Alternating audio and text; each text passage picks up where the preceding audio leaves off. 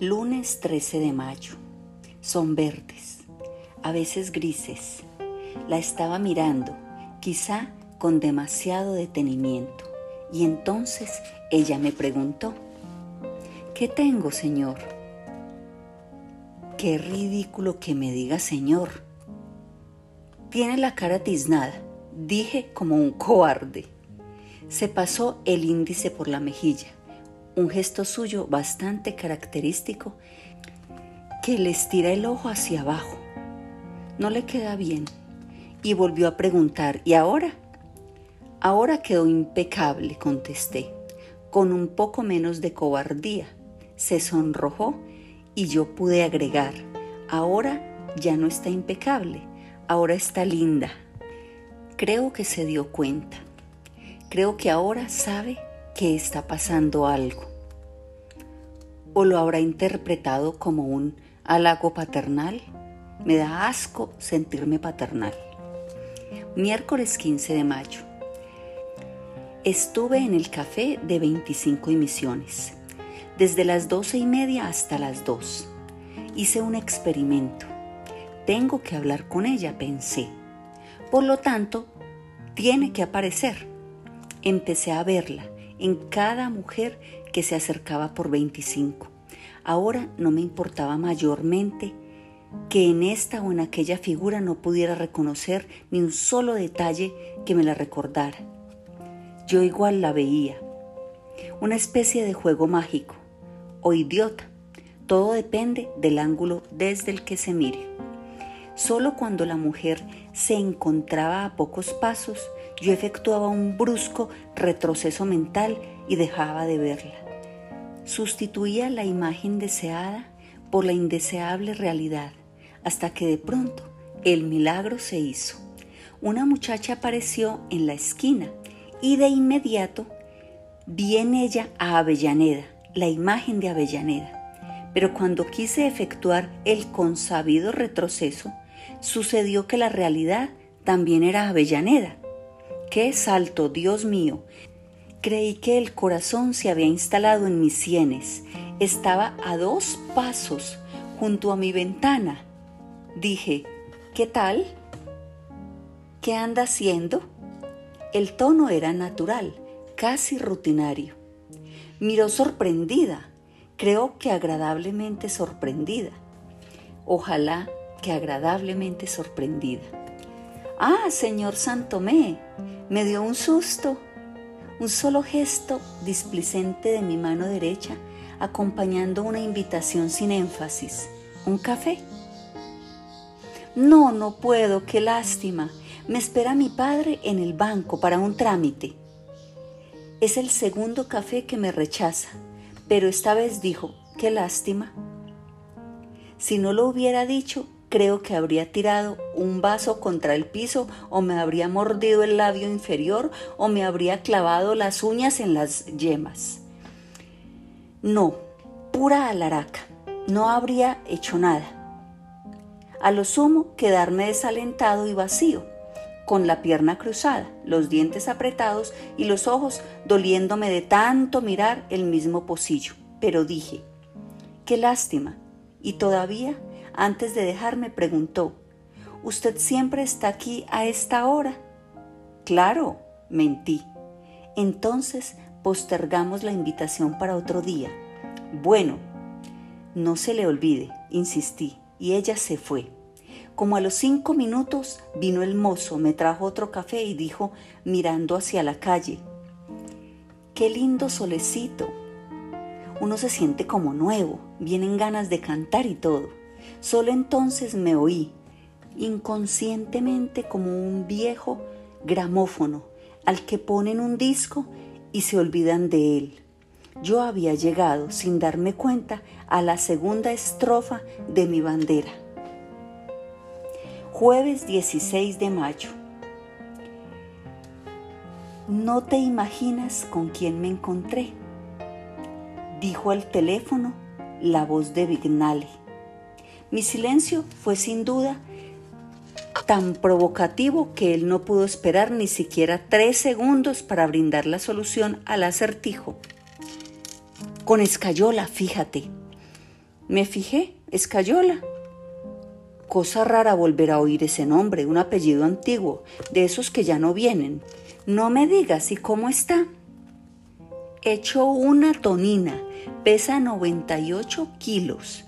Bueno, resulta que Escayola se enteró de que Vignale me había encontrado y naturalmente una cena figura en el programa. Escayola. También es de la época de la calle Bransen, pero de ese sí me acuerdo.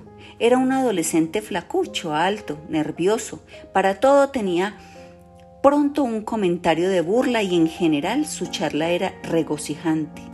En el café de Gallego Álvarez, Escayola era la estrella. Evidentemente todos estábamos predispuestos a la risa. Porque Escayola decía cualquier cosa.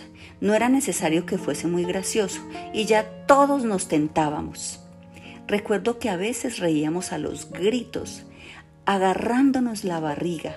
Creo que el secreto estaba en que él se hacía el gracioso con gran seriedad, una especie de Buster Keaton. Será bueno verlo de nuevo. Viernes 17 de mayo. Al fin sucedió. Yo estaba en el café, sentado junto a la ventana. Esta vez no esperaba nada no estaba vigilando. Me parece que hacía números, en el vano intento de equilibrar los gastos con los ingresos de este mayo tranquilo, verdaderamente otoñal, pictórico de deudas. Levanté los ojos y ella estaba allí, como una aparición o un fantasma, o sencillamente, y cuanto mejor, como Avellaneda. Vengo a reclamar el café del otro día, dijo. Me puse de pie. Tropecé con la silla. Mi cucharita de café resbaló de la mesa con un escándalo que más bien parecía provenir de un cucharón. Los mozos miraron. Ella se sentó. Yo recogí la cucharita, pero antes de poderme sentar, me enganché el saco en ese maldito reborde que cada silla tiene en el respaldo. En mi ensayo general de esta deseada entrevista, yo no había tenido en cuenta una puesta en escena tan movida. Parece que lo asusté, dijo ella, riendo con franqueza. Bueno, un poco sí, confesé, y eso me salvó. La naturalidad estaba recuperada. Hablamos de la oficina, de algunos compañeros, le relaté varias anécdotas de tiempos idos, ella reía. Tenía un saquito verde oscuro sobre una blusa blanca. Estaba despeinada, pero nada más que en la mitad derecha. Como si un ventarrón la hubiera alcanzado solo de ese lado. Se lo dije, sacó un espejito de la cartera, se miró se divirtió un rato con lo ridícula que se veía. Me gustó que su buen humor le alcanzara para burlarse de ella misma. Entonces dije, ¿sabe que usted es culpable de una de las crisis más importantes de mi vida? Preguntó, ¿económicas? Y todavía reía, contesté, no, sentimental. Y se puso seria. Caramba, dijo. Y esperó que yo continuara. Y continué. Mire, Avellaneda, es muy posible que lo que le voy a decir le parezca una locura. Si es así, me lo dice no más. Pero no quiero andar con rodeos. Creo que estoy enamorado de usted. Esperé unos instantes, ni una palabra. Miraba fijamente la cartera. Creo que se ruborizó un poco. No traté de identificar si el rubor era radiante o vergonzoso. Entonces seguí. A mi edad y a su edad, lo más lógico hubiera sido que me callase la boca. Pero creo que de todos modos era un homenaje que le debía. Yo no voy a exigir nada si usted ahora o mañana o cuando sea, me dice basta. No se habla más del asunto y tan amigos. No tenga miedo por su trabajo en la oficina, por la tranquilidad en su trabajo. Sé comportarme, no se preocupe. Otra vez esperé. Estaba allí, indefensa, es decir, defendida por mí contra mí mismo. Cualquier cosa que ella dijera, cualquier actitud que asumiera, iba a significar, este es el color de su futuro. Por fin no pude esperar más y dije, y sonreí un poco forzadamente y agregué, con una voz temblona, que estaba desmintiendo el chiste que pretendía hacer. ¿Tiene algo que declarar? Dejó de mirar su cartera. Cuando levantó los ojos, presentí que el momento peor había pasado. Ya lo sabía, dijo. Por eso vine a tomar café. Sábado 18 de mayo. Ayer, cuando llegué a escribir lo que ella me había dicho, no seguí más, no seguí porque quise que así terminara el día, aún el día escrito por mí, con ese latido de esperanza. No dijo basta, pero no solo no lo dijo, sino que dijo, por eso vine a tomar café. Después me pidió un día, unas horas por lo menos, para pensar. Lo sabía y sin embargo es una sorpresa debo reponerme. Mañana domingo almorzaremos en el centro. ¿Y ahora qué? En realidad, mi discurso preparado incluía una larga explicación que ni siquiera llegué a iniciar. Es cierto que no estaba muy seguro de que eso fuera lo más conveniente.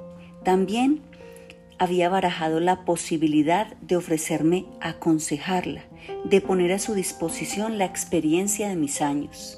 Sin embargo, cuando salí de mis cálculos y la hallé frente a mí y caí en todos esos ademanes torpes e incontrolados, vislumbré por lo menos que la única salida para escaparme fructuosamente del ridículo era decir lo que dictara la inspiración del momento y nada más.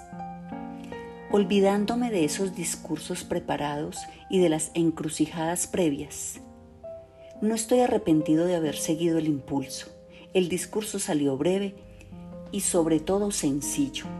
Y creo que la sencillez puede ser una adecuada carta de triunfo frente a ella. ¿Quiere pensarlo? Está bien. ¿Cómo es que no tenía una opinión formada? ¿Cómo es que puede vacilar en cuanto a su actitud a asumir? Las explicaciones pueden ser varias. Por ejemplo, que en realidad proyecte pronunciar el terrible basta, pero haya encontrado demasiado cruel el decírmelo así, a quemarropa. Otra explicación, que ella haya sabido, saber en este caso significa intuir lo que yo sentía, lo que yo siento, pero no obstante ello, no haya creído que yo llegara a expresarlo en palabras, en una proposición concreta. De ahí la vacilación, pero ella vino por eso, a tomar café. ¿Qué quiere decir? Que deseaba que yo planteara la pregunta y por lo tanto la duda. Cuando uno desea que se planteen una pregunta de este tipo, por lo común es para responder con la afirmativa, pero también puede haber deseado que yo formulara por fin la pregunta, para no seguir esperando, tensa e incómoda, y estar en condiciones de una vez por todas de decir que no y recuperar el equilibrio.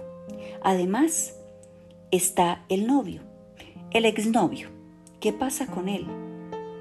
No en los hechos. Los hechos evidentemente indican el cese de la relación, sino en ella misma seré yo en definitiva el impulso que faltaba, el empujoncito que su duda esperaba para decidirla a volver con él.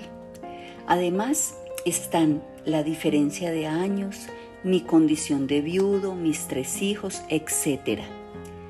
Y decidirme sobre qué tipo de relación es el que verdaderamente quisiera mantener con ella. Esto último es más complicado de lo que parece. Si este diario tuviera un lector que no fuera yo mismo, tendría que cerrar el día en el estilo de las novelas por entregas. Si quiere saber cuáles son las respuestas a estas acuciantes preguntas, lea nuestro próximo número. Domingo 19 de mayo. La esperé en Mercedes y Río Branco. Llegó con solo 10 minutos de retraso. Su traje sastre de los domingos la mejora mucho, aunque es probable que yo estuviera especialmente preparado para encontrarla mejor, siempre mejor. Hoy sí estaba nerviosa. El trajecito era un buen augurio. Quería impresionar bien. Los nervios no. Presentí que por debajo del colorete sus mejillas y labios estaban pálidos en el restaurante eligió una mesa del fondo, casi escondida. No quiere que la vean conmigo. Mal augurio, pensé. No bien se sentó, abrió su cartera, sacó un espejito y se miró. Vigila su aspecto, buena señal. Esta vez hubo un cuarto de hora mientras pedimos el fiambre, el vino, mientras pusimos manteca sobre el pan, en que el tema fue generalidades. De pronto ella dijo, por favor, no me acribille con esas miradas de expectativa. No tengo otras, contesté como un idiota. Usted quiere saber mi respuesta, agregó, y mi respuesta es otra pregunta. Pregunté, dije, ¿qué quiere decir eso que usted está enamorado de mí? Nunca se me había ocurrido que esa pregunta existiera, pero ahí estaba, a mi alcance. Por favor, Avellaneda, no me haga parecer más ridículo aún. ¿Quiere que le especifique como un adolescente en qué consiste estar enamorado? No, de ningún modo. Y entonces, en realidad, yo me estaba haciendo el artista. En el fondo bien sabía qué era lo que ella estaba tratando de decirme. Bueno, dijo, usted no quiere parecer ridículo, pero en cambio no tiene inconveniente en que yo lo parezca. Usted sabe lo que quiero decirle. Estar enamorado puede significar, sobre todo, en la jerga masculina, muchas cosas diferentes. Tiene razón. Entonces, póngale la mejor de esas muchas cosas a eso que me refería ayer cuando se lo dije. No era un diálogo de amor. Qué esperanza. El ritmo oral parecía corresponder a una conversación entre comerciantes, o entre profesores, o entre políticos, o entre cualesquiera poseedores de contención y equilibrio. Fíjese, seguí, algo más animado. Está lo que se llama la realidad y está lo que se llama la apariencia. Ajá, dijo ella, sin decidirse a parecer burlona. Yo la quiero a usted en eso que se llama realidad. Pero los problemas aparecen cuando pienso en eso que se llama apariencia. ¿Qué problemas? Preguntó esta vez creo que verdaderamente intrigada. No me haga decir que yo podría ser su padre o que usted tiene la edad de alguno de mis hijos. No me lo haga decir, porque esa es la clave de todos los problemas y además, porque entonces sí voy a sentirme un poco desgraciado. No contestó nada. Estuvo bien. Era lo menos riesgoso. ¿Comprende entonces? Pregunté, sin esperar respuesta. Mi pretensión, aparte de la muy explicable de sentirme feliz o lo más aproximado a eso, es tratar de que usted también lo sea. Y eso es lo difícil. Usted tiene todas las condiciones para concurrir a mi felicidad, pero yo tengo muy pocas para concurrir a la suya. En otra posición, Quiero decir más bien, en otras edades, lo más correcto sería que yo le ofreciese un noviazgo serio, muy serio, quizá demasiado serio, con una clara perspectiva de casamiento al alcance de la mano. Pero si yo ahora le ofreciese algo semejante, calculo que sería muy egoísta, porque solo pensaría en mí. Y lo que yo más quiero ahora no es pensar en mí, es pensar en usted. Yo no puedo olvidar, y usted tampoco, que dentro de 10 años yo tendré 60, escasamente un viejo. Podrá decir un optimista o un adulón, pero el adverbio importa muy poco. Quiero que quede a salvo mi honestidad al decirle que ni ahora ni dentro de unos meses podré juntar fuerzas como para hablar de matrimonio. Pero siempre hay un pero. ¿De qué hablar entonces? Yo sé que, por más que usted entienda esto, es difícil, sin embargo, que admita otro planteo. Porque es evidente que existe otro planteo. En ese otro planteo hay una cabida para el amor, pero no hay, en cambio, para el matrimonio. Levantó los ojos. Pero no interrogaba. Es probable que yo solo haya querido ver mi cara al decir eso, pero a esta altura yo ya estaba decidido a no detenerme. A ese otro planteo, la imaginación popular, que suele ser pobre en denominaciones, lo llama una aventura o un programa, y es bastante lógico que usted se asuste un poco. A decir verdad, yo también estoy asustado, nada más que porque tengo miedo de que usted crea que le estoy proponiendo una aventura. Tal vez no me apartaría ni un milímetro de mi centro de sinceridad. Si le dijera que lo que estoy buscando insistentemente es un acuerdo, una especie de convenio entre mi amor y su libertad. Ya sé, ya sé, usted está pensando que la realidad es precisamente la inversa. Lo que yo estoy buscando es justamente su amor y mi libertad. Tiene todo el derecho de pensarlo pero reconozca que a mi vez tengo todo el derecho de jugármelo todo a una sola carta. Y esa sola carta es la confianza que usted puede tener en mí. En ese momento estábamos a la espera del postre. El mozo trajo al fin los manjares del cielo y yo aproveché para pedirle la cuenta. Inmediatamente después del último bocado, Avellaneda se limpió fuertemente la boca con la servilleta y me miró sonriendo. La sonrisa le formaba una especie de rayitos junto a las comisuras de sus labios. Usted me gusta, dijo. Lunes 20 de mayo.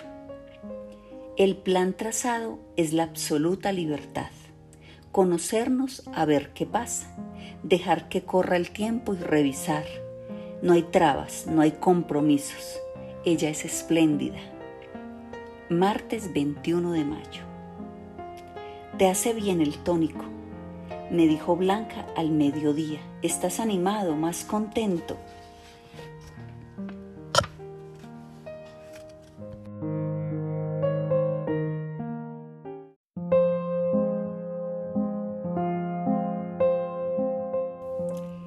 No quise hablar con Avellaneda. Primero, porque no quiero asustarla. Segundo, porque no sé realmente qué decirle. Antes tengo que saber con precisión qué me está sucediendo. No puede ser que a mis años aparezca de pronto esta muchacha que ni siquiera es definitivamente linda y se convierta en el centro de mi atención. Me siento nervioso, como un adolescente. Eso es cierto. Pero cuando miro mi piel, que empieza a aflojarse cuando veo estas arrugas en mis ojos, estas venas varices en mis tobillos, cuando siento por las mañanas mi tos vejentona, absolutamente necesaria para que mis bronquios empiecen su jornada. Entonces ya no me siento adolescente, sino ridículo. Todo el mecanismo de mis sentimientos quedó detenido hace 20 años, cuando murió Isabel. Primero fue dolor, después indiferencia, más tarde libertad, últimamente tedio. largo, desierto, invariable tedio. Oh, durante todas esas etapas el sexo siguió activo. Pero la técnica fue de picoteo. Hoy un programa en el ómnibus, mañana la contadora que estuvo de inspección, pasado la cajera de Edgardo Lamas S.A., nunca dos veces con la misma, una especie de inconsciente resistencia a comprometerme, a encasillar el futuro en una relación normal, de base permanente. Porque todo eso que estaba defendiendo, la imagen de Isabel, no lo creo. No me he sentido víctima de ese trágico compromiso que, por otra parte, nunca suscribí. Mi libertad puede ser mi libertad es otro nombre de mi inercia. Acostarse hoy con una, mañana con otra, bueno, es decir, alcanza con una vez por semana. Lo que pide la naturaleza y nada más. Igual que comer, igual que bañarse. Con Isabel era diferente, porque había una especie de comunión y, cuando hacíamos el amor, parecía que cada duro hueso mío se correspondía con un blando hueco de ella, que cada impulso mío se hallaba matemáticamente con un ecoreceptor, tal para cual, igual que cuando uno se acostumbra a bailar con la misma pareja.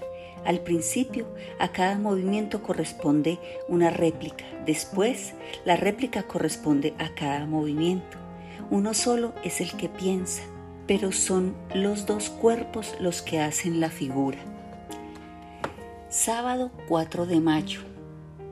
Aníbal me telefoneó. Mañana nos veremos. Avellaneda faltó a la oficina. Jaime me pidió plata. Nunca lo había hecho antes. Le pregunté para qué la precisaba. No puedo ni quiero decírtelo. Si quieres, me la prestas y si no, guárdatela me da exactamente lo mismo. Lo mismo, sí, lo mismo, porque si tengo que pagar ese precio de abrirte mi vida íntima, mi corazón, mis intestinos, etc., prefiero conseguirla en cualquier otro lado, donde solo me cobren el interés. Le di el dinero, claro, pero ¿a qué tanta violencia? Una mera pregunta no es un precio de esa respuesta. Lo peor de todo, lo que más rabia me da, es que generalmente hago esas preguntas de puro distraído, ya que lo que menos quiero es meterme en la vida de otros y menos que menos en la de mis hijos. Pero tanto Jaime como Esteban están siempre en estado de conflicto respecto a mí. Ya son tremendos contestatarios pues entonces que se las arreglen como puedan. Domingo 5 de mayo. Aníbal no es el mismo. Siempre tuve la secreta impresión de que él iba a ser joven hasta la eternidad, pero parece que la eternidad llegó, porque ya no lo encuentro joven.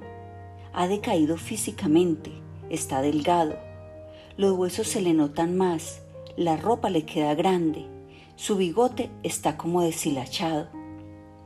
Pero no es solo eso. Desde el tono de su voz, que me parece mucho más opaco que el que yo recuerdo, hasta el movimiento de las manos, que han perdido vivacidad. Desde su mirada, que en el primer momento me pareció lánguida, pero después me di cuenta de que era solo desencantada, hasta sus temas de conversación, que antes eran chispeantes y ahora son increíblemente grises. Todo se sintetiza en una sola comprobación. Aníbal ha perdido su goce de vivir. No habló casi nada de sí mismo, es decir, habló solo superficialmente de sí mismo. Juntó algún dinero, parece. Quiere establecerse aquí con un negocio, pero aún no ha decidido en qué ramo. Eso sí, se sigue interesando en la política. No es mi fuerte, me di cuenta de eso cuando él empezó a hacer preguntas cada vez más incisivas, como buscando explicaciones a cosas que no alcanzaba a comprender. Me di cuenta de que esos temitas que uno a veces baraja con charlas de oficina o de café, o sobre los cuales vagamente piensa de refilón cuando lee el diario durante el desayuno, me di cuenta de que sobre esos temas yo no tenía una verdadera opinión formada. Aníbal me obligó y creo que fui afirmando a medida que le respondía. Me preguntó si yo creía que todo estaba mejor o peor que hace cinco años, cuando él se fue. Peor, contestaron mis células por unanimidad, pero luego tuve que explicar. ¿Qué tarea? Porque en realidad la coima siempre existió, el acomodo también, los negociantes también. ¿Qué está peor entonces? Después de mucho exprimirme el cerebro, llegué al convencimiento de que lo que está peor es la resignación. Los rebeldes han pasado a ser semirebeldes, los semirebeldes a resignados. Yo creo que en este luminoso Montevideo, los dos gremios que han progresado más en estos últimos tiempos son los maricas y los resignados. No se puede hacer nada, dice la gente entonces solo daba su coima el que quería conseguir algo ilícito. Vaya y pase. Ahora también da coima el que quiere conseguir algo lícito. Y esto quiere decir relajo total. Pero la resignación no es toda la verdad. En el principio fue la resignación, después el abandono de escrúpulo, más tarde la coparticipación, fue un ex resignado quien pronunció la célebre frase, si tragan los de arriba, yo también. Naturalmente, el ex resignado tiene una disculpa para su deshonestidad. Es la única forma de que los demás no le saquen su ventaja. Dice que se vio obligado a entrar en el juego, porque de lo contrario su plata cada vez valía menos y eran más los caminos rectos que se le cerraban. Sigue manteniendo un odio vengativo y latente contra aquellos pioneros que lo obligaron a seguir esa ruta. Quien sea, después de todo, el más hipócrita que ya no hace nada por zafarse. Quizás sea también el más ladrón, porque sabe perfectamente que nadie se muere de honestidad lo que es no estar acostumbrado a pensar en todo esto. Aníbal se fue a la madrugada y yo me quedé tan inquieto que no quise pensar en Avellaneda. Martes 7 de mayo. Hay dos procedimientos para abordar Avellaneda. A. La franqueza. Decirle aproximadamente, usted me gusta, vamos a ver qué pasa. B la fallutería. Decirle aproximadamente, mire muchacha, yo tengo mi experiencia, puedo ser su padre, escuche mis consejos, aunque parezca increíble, quizá me convenga el segundo. Con el primero arriesgo mucho y además todo está aún demasiado inmaduro. Yo creo que hasta ahora ella ve en mí un jefe más o menos amable y nada más. Sin embargo, no es tan jovencita. 24 años no son 14. Es una de esas de las que prefieren los tipos maduros, pero el novio era un pendejo, sin embargo. Bueno, así le fue con él. A lo mejor ahora, por reacción, se va hacia el otro extremo. Y en el otro extremo puedo estar yo señor maduro, experimentado, canoso, reposado, 49 años, sin mayores achaques, sueldo bueno. A los tres hijos no los pongo en mi ficha, no ayudan. De todos modos, ella sabe que los tengo. Ahora bien, y para decirlo en términos de comadre de barrio, ¿cuáles son mis intenciones? La verdad es que no me decido a pensar en algo permanente, del tipo hasta que la muerte nos separe. Escribí muerte y ya apareció Isabel, pero Isabel era otra cosa. Creo que en Avellaneda me importa menos el lado sexual, ¿O será tal vez que lo sexual importa menos a los 49 años que a los 28? Pero tampoco me decido a quedarme sin Avellaneda. Lo ideal, ya lo sé, sería tener Avellaneda sin obligación de permanencia. Pero ya es mucho pedir. Se puede intentar, sin embargo. Antes de que le hable, no puedo saber nada. Todos son cuentos que me hago. Es cierto que, a esta altura, estoy un poco aburrido de citas a oscuras, de los encuentros en amueblados. Hay siempre una atmósfera enrarecida y una sensación de inmediatez, de cosa urgente, que pervierte cualquier clase de diálogo que yo sostenga con cualquier clase de mujer. Hasta el momento de acostarme con ella, sea quien sea, lo importante es acostarme con ella, después de hecho el amor. Lo importante es irnos, volver cada uno a su cama particular, ignorarnos para siempre. En tantos y tantos años de este juego no recuerdo ni una sola conversación reconfortante, ni una sola frase conmovedora, mía o ajena de esas que están destinadas a reaparecer después. ¿Quién sabe en qué instante confuso para terminar con alguna vacilación, para decirnos o tomar una actitud que requiera una dosis mínima de coraje? Bueno, esto no es totalmente cierto.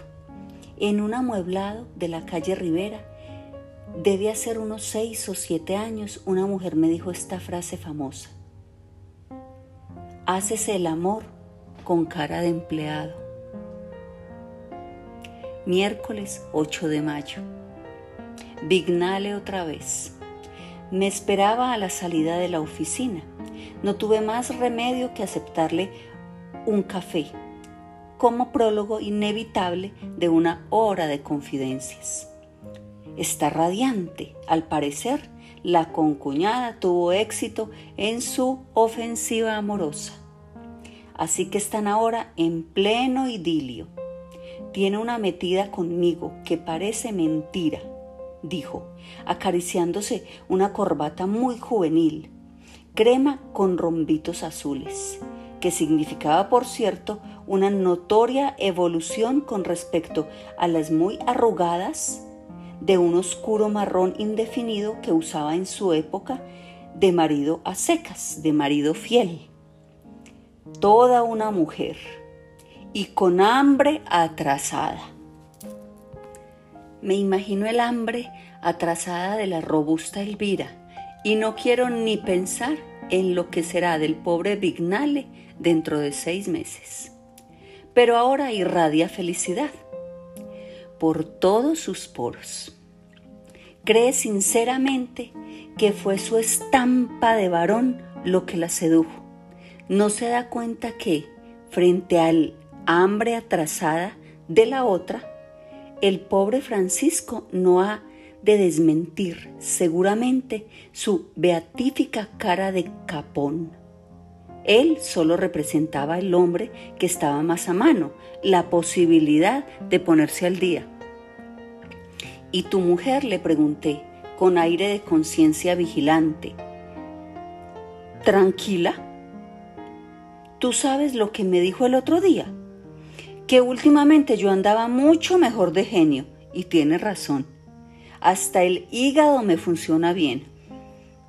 Jueves 9 de mayo. En la oficina no puedo hablarle. Tiene que ser en otra parte. Estoy estudiando su itinerario. Ella se queda a menudo a comer en el centro. Almuerza con una amiga, una gorda que trabaja en London, París pero después se separan y ella va a tomar alguna cosa en un café de 25 emisiones. Tiene que ser un encuentro casual, es lo mejor. Viernes 10 de mayo. Conocí a Diego, mi futuro yerno. Primera impresión, me gusta. Tiene decisión en la mirada. Habla con una especie de orgullo. Así me parece. No es gratuito, es decir, que se apoya en algo de su propiedad. Me trató con respeto, pero sin adularme. En toda su actitud había algo que me gustó y creo que gustó también a mi vanidad. Estaba bien predispuesto hacia mí, eso fue evidente. Y esa buena predisposición, ¿de qué otra fuente puede venir que no sea de sus conversaciones con Blanca? Yo sería verdaderamente feliz. En este rubro al menos, si supiera que mi hija tiene una buena impresión de mí. Es curioso, no me importa, por ejemplo, la opinión que le merezco a Esteban. Me importa en cambio y bastante, por cierto, la que le merezco a Jaime y a Blanca. Quizá la rebuscada razón consista en que, pese a que los tres representan mucho para mí, pese a que en estos tres veo reflejados muchos de mis impulsos y de mis inhibiciones, en Esteban noto además una especie de discreta animadversión, una variante de odio que él ni siquiera se atreve a confesarse a sí mismo. No sé qué fue primero, si su rechazo o el mío, pero lo cierto es que yo tampoco lo quiero como a los otros. Siempre me sentí lejos de este hijo que nunca para en casa, que me dirige la palabra por obligación y que hace que todos nos sintamos como extraños en su familia la que se compone de él y solo de él. Jaime tampoco se siente muy inclinado a comunicarse conmigo, pero en su caso no advierto ese tipo de rechazo incontenible. Jaime es, en el fondo, un solitario sin arreglo, y los demás, todos los demás, vienen a pagar los platos rotos. Volviendo a Diego, me agrada que el muchacho tenga carácter. Le hará bien a Blanca, es un año menor que ella, pero parece cuatro o cinco mayor. Lo esencial es que ella se sienta protegida. Por su parte, Blanca es leal, no lo va a defraudar.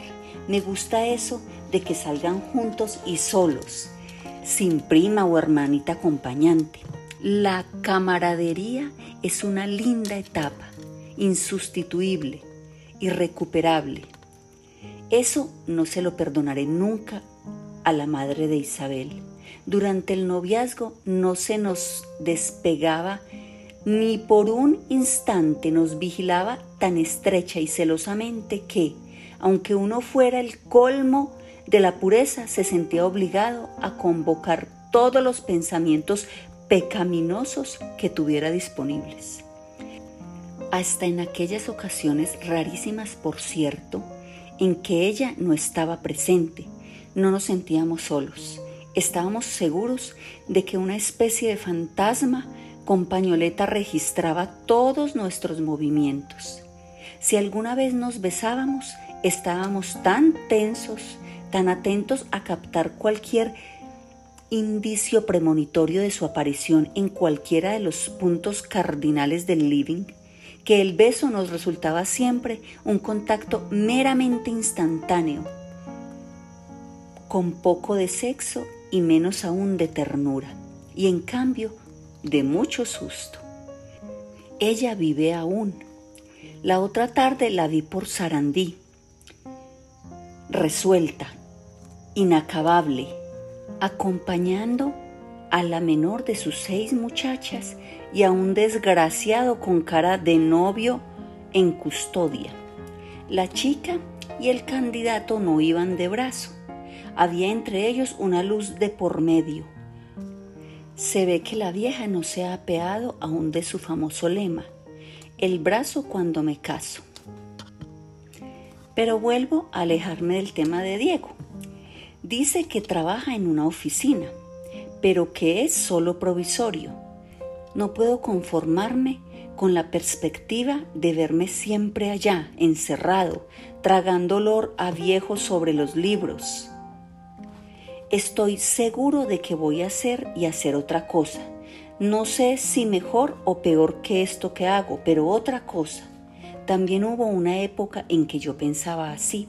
Sin embargo, sin embargo, ese tipo parece más decidido que yo. Sábado 11 de mayo. En algún momento le oí decir que los sábados a menudo se encuentra a mediodía con una prima en 18 y Paraguay. tengo que hablarle. Estuve una hora en esa esquina, pero no vino. No quiero citarla, tiene que ser casual. Domingo 12 de mayo. También le oí decir que los domingos va a la feria. Tengo que hablarle. Así que fui a la feria. Dos o tres veces me pareció que era ella. En la aglomeración veía de pronto, entre muchas cabezas, un trozo de pescuezo y un peinado o un hombro que parecían los suyos. Pero después la figura se completaba y hasta el trozo a fin pasaba a integrarse con el resto y perdía su semejanza. A veces una mujer vista desde atrás tenía su mismo paso, sus caderas, su nuca, pero de pronto se daba vuelta y el parecido se convertía en un absurdo. Lo único que no engaña, así como rasgo aislado, es la mirada. En ningún lado encontré sus ojos. No obstante, solo ahora lo pienso. No sé cómo son, de qué color. Regresé cansado, aturdido, fastidiado, aburrido, aunque hay otra palabra más certera. Regresé solitario. Thank you.